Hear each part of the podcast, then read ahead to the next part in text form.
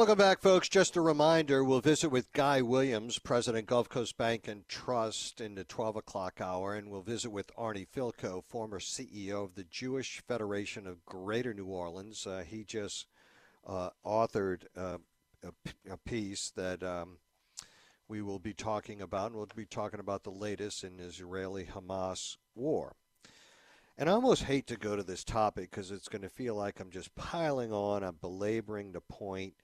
But when you read articles that you have to scratch your head and, and wonder, what in the hell is going on in this country? And when you think about the largesse of what we give to individuals day in and day out, the struggle that we have in trying to manage our economy, manage our assets, manage our resources, manage your tax dollars, the elected officials that, that we elect to do so. And when they put forward a plan to try and accommodate people, and the people just say, no. And it's worse when the scenario is that it's illegal immigrants. Yes, you heard me right. Recently, the city, because it is crumbling in its attempt to accommodate over 100,000 asylum seekers, they refer to them as asylum seekers, they're illegal immigrants because their asylum claims, for the most part, are bogus but just for the sake of satisfying the liberal media, we'll say that they're asylum seekers.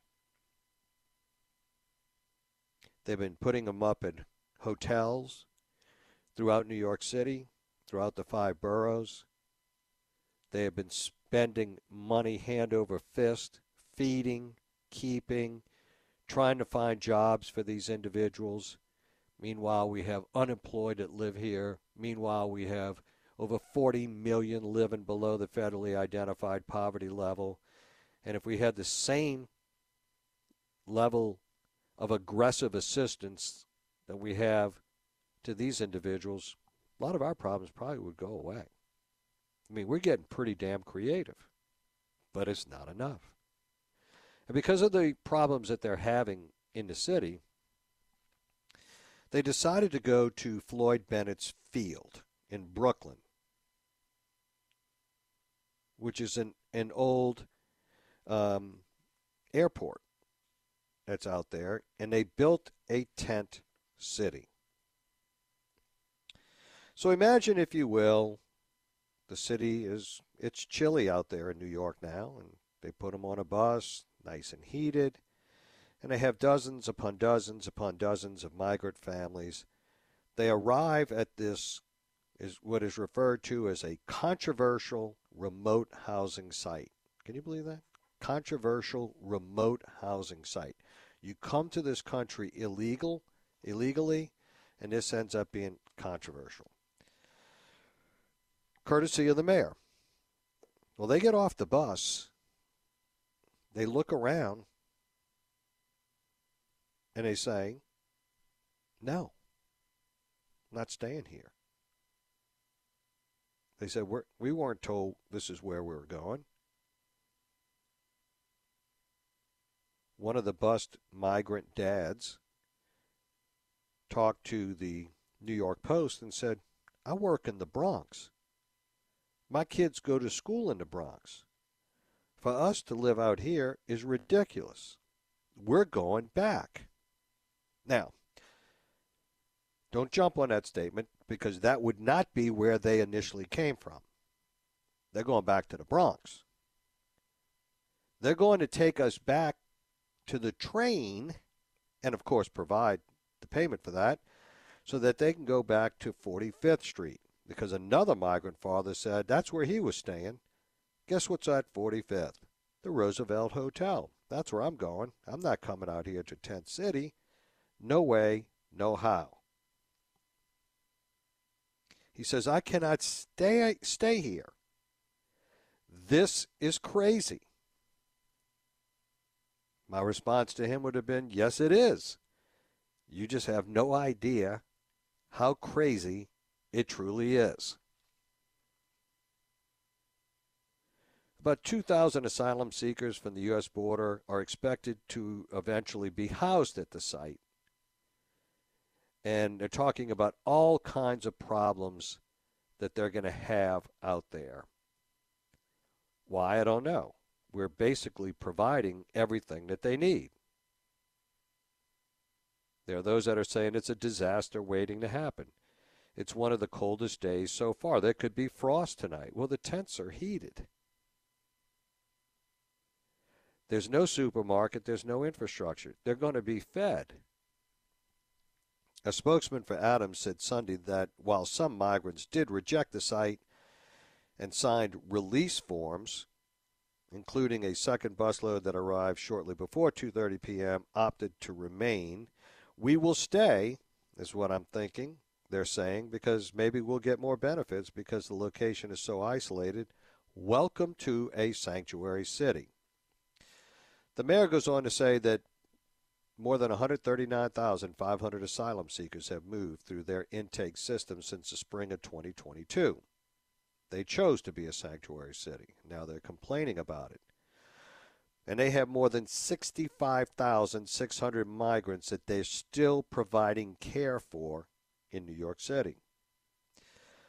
The bus driver that dropped the first group off was interviewed, and he was stunned, he says, when many of the migrants refused to stay. We were shocked when they turned around and left. Only a few people stayed. We did not see that coming. So they had fire inspectors out there, and the fire inspectors said that they were, you know, very concerned because a lot of the asylum seekers had electric bikes. I guess everybody has electric bikes. I, I don't yet. I feel left out. A lot of the migrants have been able to get work in what are referred to as, you're going to love this, underground food delivery jobs. The bikes are powered by lithium batteries. So we're living up to the Biden administration of going green. But the inspector said this is a problem. These bikes have sparked a number of deadly blazes in the city. No need to fret. The mayor said that the city is going to supply additional storage outside of where they're being housed to store the electric bikes in separate tents. So more of your tax dollars are being spent out there, not only for the green initiative, but because the green initiative is so dangerous that you can't store a bike indoors any longer because of the combustible nature of the lithium batteries. And we're just spending money hand over fist, dollar after dollar, dollar after dollar. Well, one has to wonder are there similar instances on the other side of the border? So, when all of these migrants are moving up through the Darien Gap and coming from South America, going through Central America, working their way to the U.S. border in the hopes of getting across, which that doesn't take much hope at all, what happens to the Mexican towns? Well, interestingly, there was a reporter that went down there from the New York Post. And he talked to a number of the officials in a town called Tapachula in the southern Mexican state of Chiapas from central. Um, and there were a number of migrants flowing through there from Central America, Haiti, Cuba, Venezuela, on their way to the U.S. border. And what those officials have said is that the migrants have overwhelmed the local residents in the town of Tapachula. They've taken jobs from them where they've worked these fields for generations, but now face increased competition for employment and housing. Housing costs have gone up because they seem to have brought money with them and they're consuming all the housing, so the demand is far greater than the supply. So their landlords are jacking the rents up in this local Mexican town. They go on to say that their city in Mexico's almost unrecognizable from just a few years ago. They're big in the coffee industry. It's just waves of people. The locals don't know what to think. The place that they've lived in for so long is totally different all of a sudden. Tapachula's problem is an indicator of how things will be more and more U.S. cities, according to the article. Just this past week, 3,000 migrants who massed in the town set out on foot towards the U.S. border. The town's locals say that while the migrants live in their area, longtime residents, you got to love this. This is going to sound very familiar to you. We've covered this extensively in this city. We are more like Tapachula than we ever thought. The town's locals say that while the migrants live in their area, longtime residents who dutifully obtain permits to sell modest goods on the street and in the area marketplaces are forced to compete with newcomers who don't bother with such legal formalities, and it crowds them out. This increased competition is making it more difficult for the Mexicans to scratch out a meager existence, forcing them to seek other means of income in trying economic circumstances. Go figure. The culture of now of non-compliance has moved to Tapachula and is thriving and living well. Housing's gone up, tiny rooms to apartments. The concentration has now attracted what? The criminal element. Go figure. Isn't this how this cycle works? Human traffickers, drug cartels, they see the potential profits in this disparate crowd. And the cartel's presence has made it difficult for locals to conduct their business, as many con- have concerns for their safety as this crisis continues. Disputes, fights, battles erupting in local markets, with migrants complaining about prices or availability of certain goods. The organizer of a lot of these groups that are coming through, they're complaining and saying, well, you know, we understand how the locals feel, but we fear being preyed upon by the extortionists and other criminal elements as we try to make our way to the U.S. border. We know we are causing discomfort for Mexicans, and we apologize.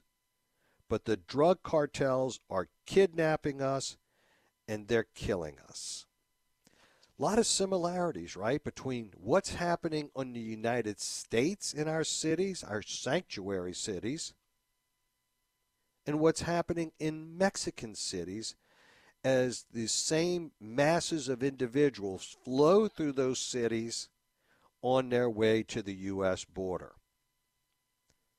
The difference, though, they're staying here, they're leaving there. We'll be right back. Welcome back, folks. Arnie Fielkow joins us, former CEO of the Jewish Federation of Greater New Orleans. Arnie, welcome to the show. Thanks, Newell. Happy to be back with you. I appreciate it. Arnie, you recently um, authored an, an article. Uh, tell us about it.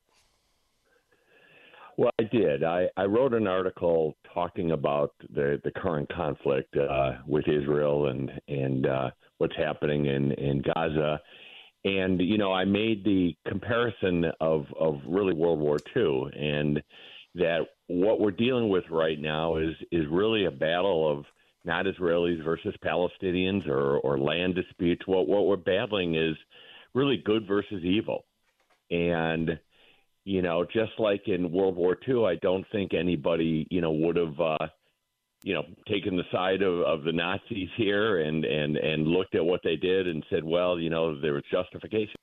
You know, unfortunately, that's happening relative to Israel. People are, you know, are justifying the, you know, the, you know, the terrible things that happened on October 7. And, you know, if people have read the accounts of, you know, rapes and, and beheadings and, uh, families burned together. I, I mean, these were atrocities, honestly, that the world has not seen in in 80 years, and um, certainly was the worst Jewish event that we've ever seen since the Holocaust. And you know, and I, I wanted to make the point that this really is good versus evil at this point, and you know, we need to be on the side of the good and not allow you know people to um, really make excuses for what occurred. That was an atrocity. It was one of the worst events in human history, and uh, we've got to recognize, you know, what what is happening on the streets today, what's happening on the on the campuses, and to call it out um, when we see it. So that was the that was the premise of it, and then I, I went into a little bit of Ukraine and talked about the common enemies that we're facing here because you know, people I know have different views on Ukraine and Israel, but the reality is is that the Russians and Iran, you know, are at the middle of both of these crises, and they are not on our side. Arnie, day after day after day, I mean, I'm mystified by this. I'm frustrated by it. Uh, I'm angry uh, that we have allegedly intelligent people trying to um, convince others that there's a moral equivalency here and that Hamas was completely totally justified in in whatever they feel like their plight is by doing what they did and crossing into Israel and just killing innocent citizens.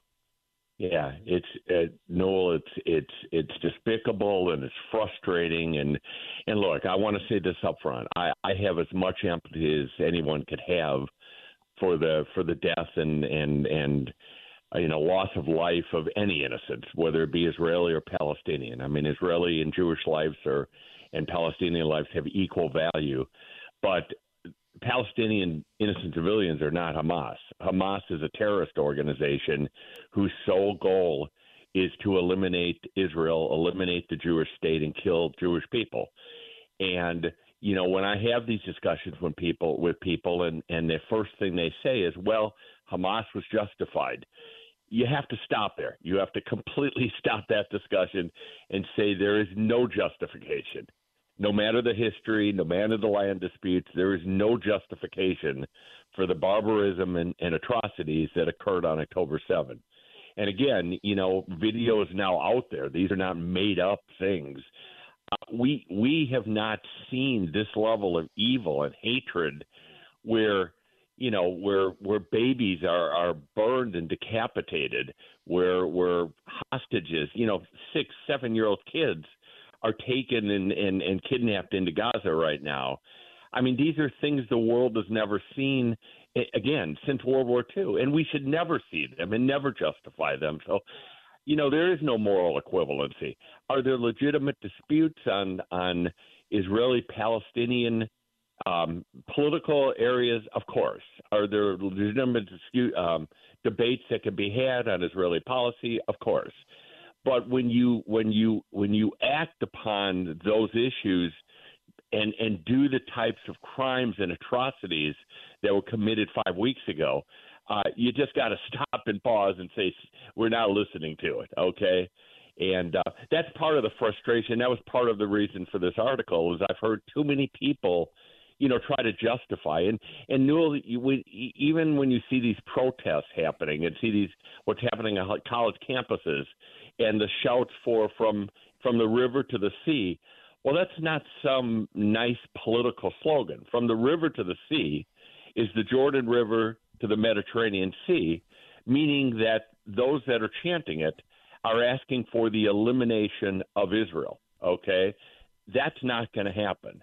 And we need to wake up to that of, of, of, you know, the distinction between innocent Palestinians and terrorists.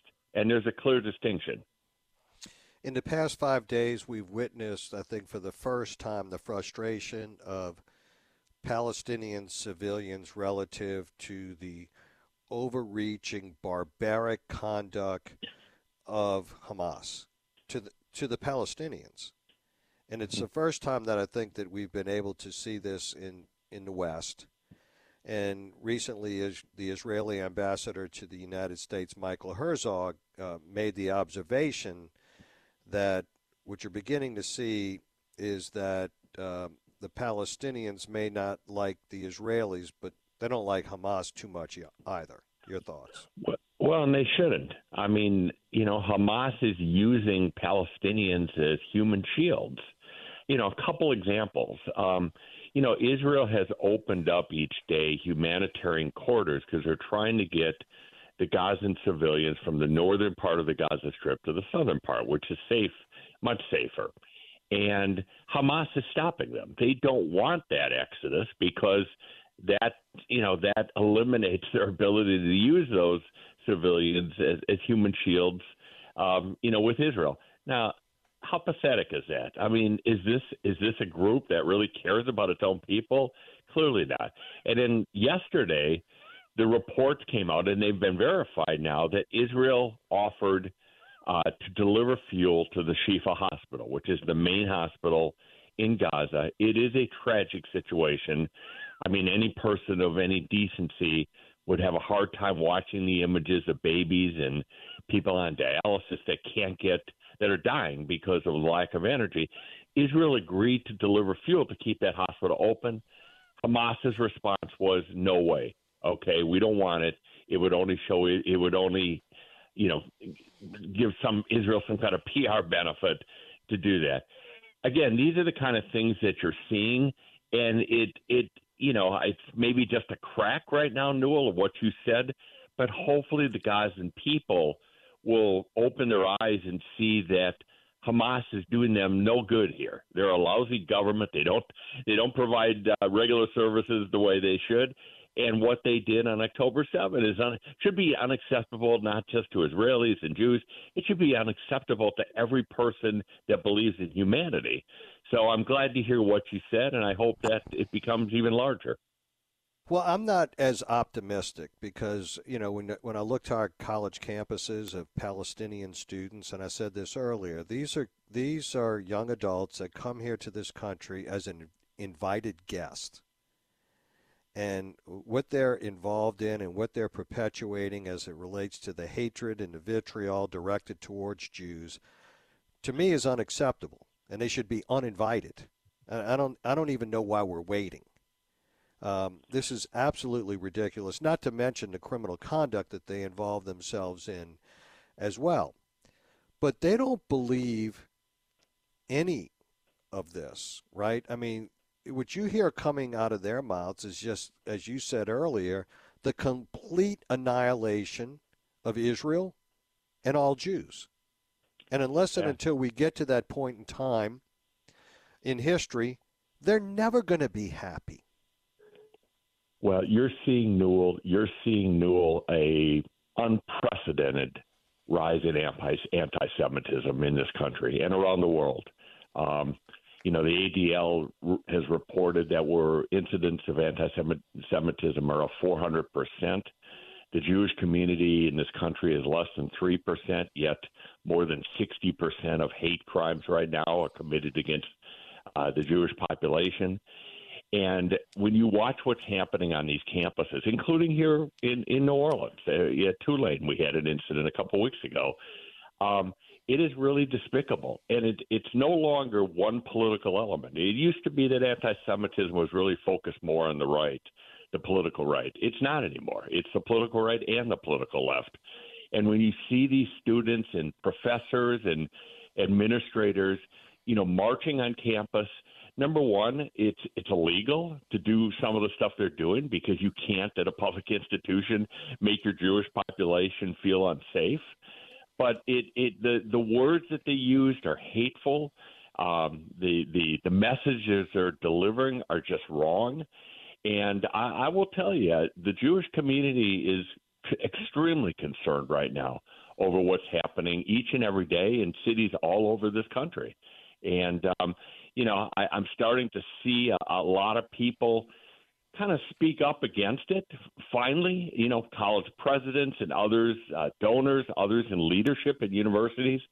But, you know, free speech has limitations. And when you start to call for the death and destruction of an entire country and its people, which is what these slogans are, uh, you've crossed the line and and we have to be mindful of it, be aware of it, and not not allow for it. And let me just say this: you know, I've I've advocated my whole life that hate is hate.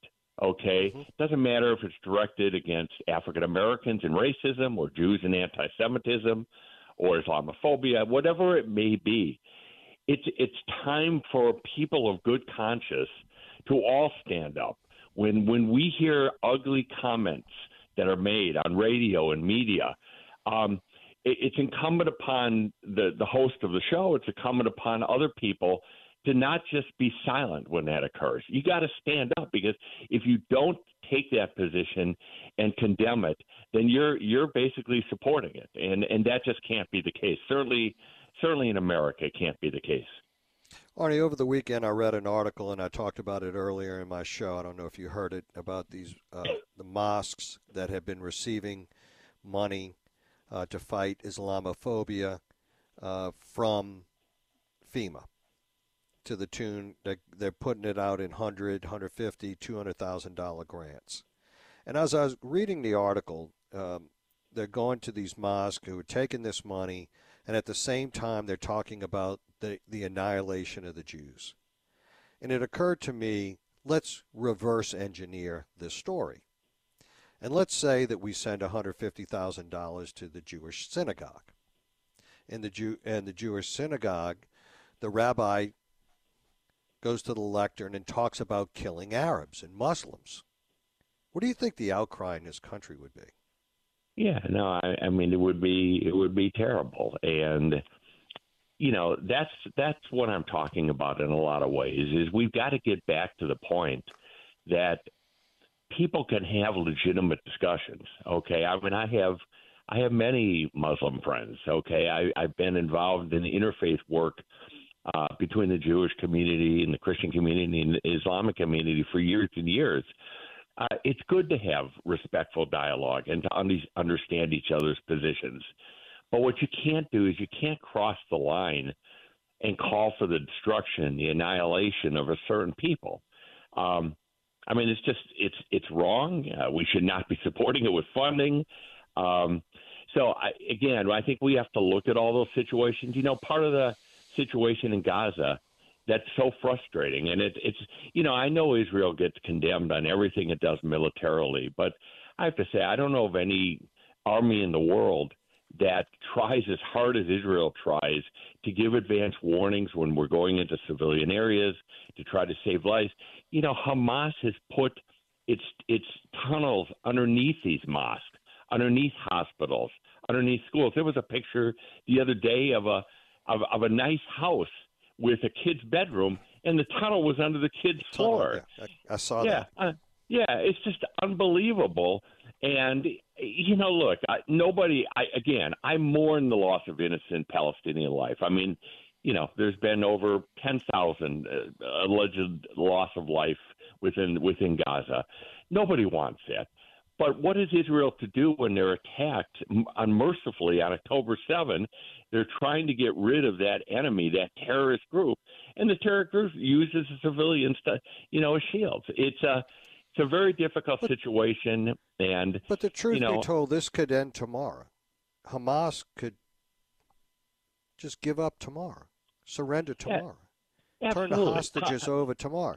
If if exactly if Hamas and Fatah and um, um, Hezbollah are so worried about Palestinians as though they they talk about it every day, and they they have their they have their so-called leaders sitting over there in the UN.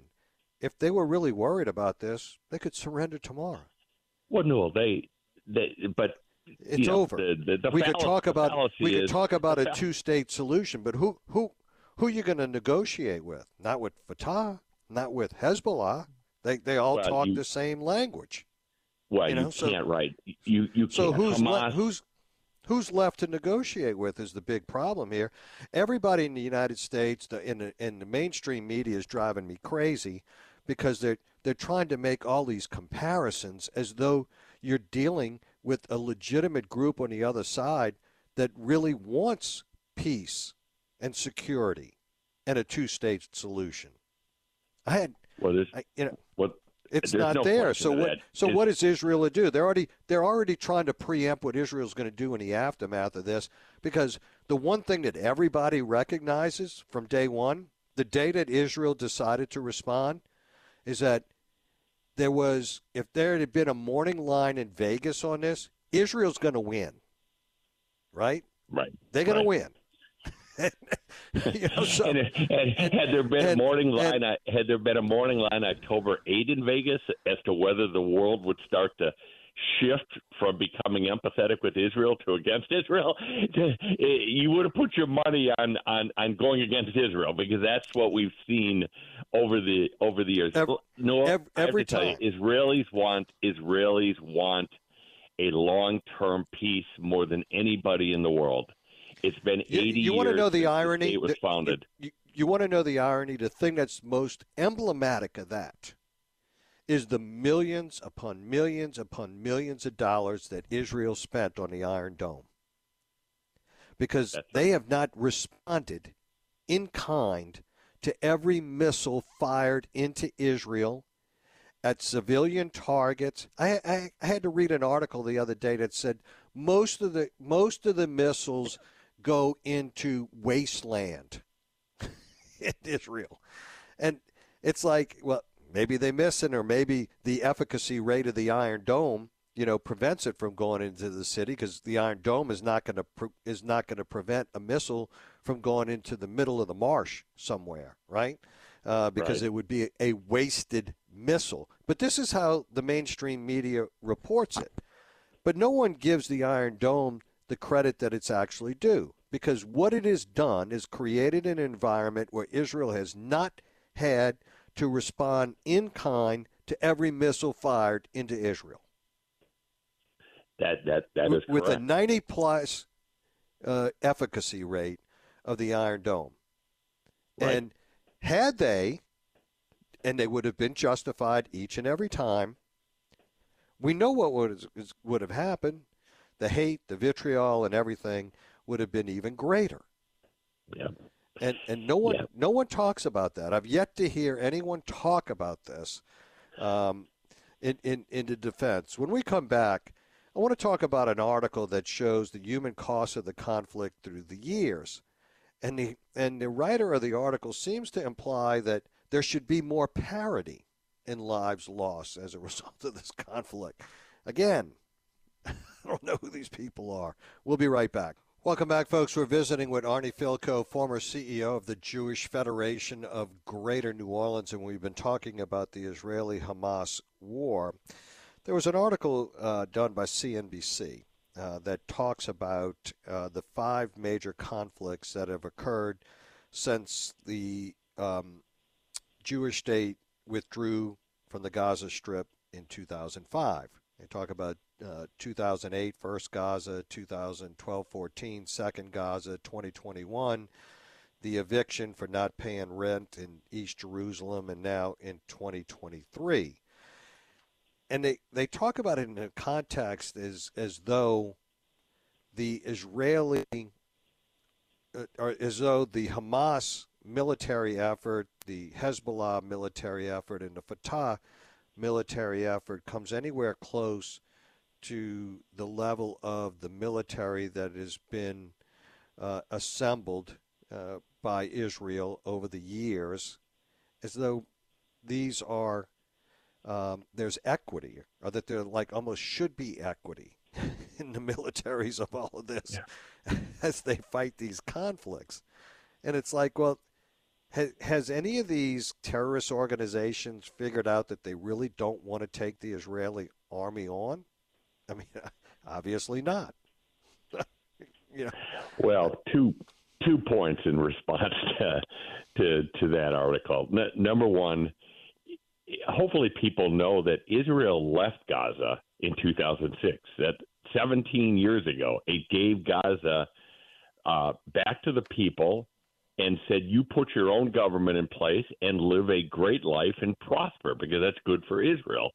Well, you've seen what's happened in 17 years. The Gaza Strip is, has not improved whatsoever, and and it's because it's run by a terrorist organization. At the end of the day, does not care about its people, and in fact, really, at the end of the day, I think most of what happened here uh, five weeks ago is dictated by their proxy in Tehran.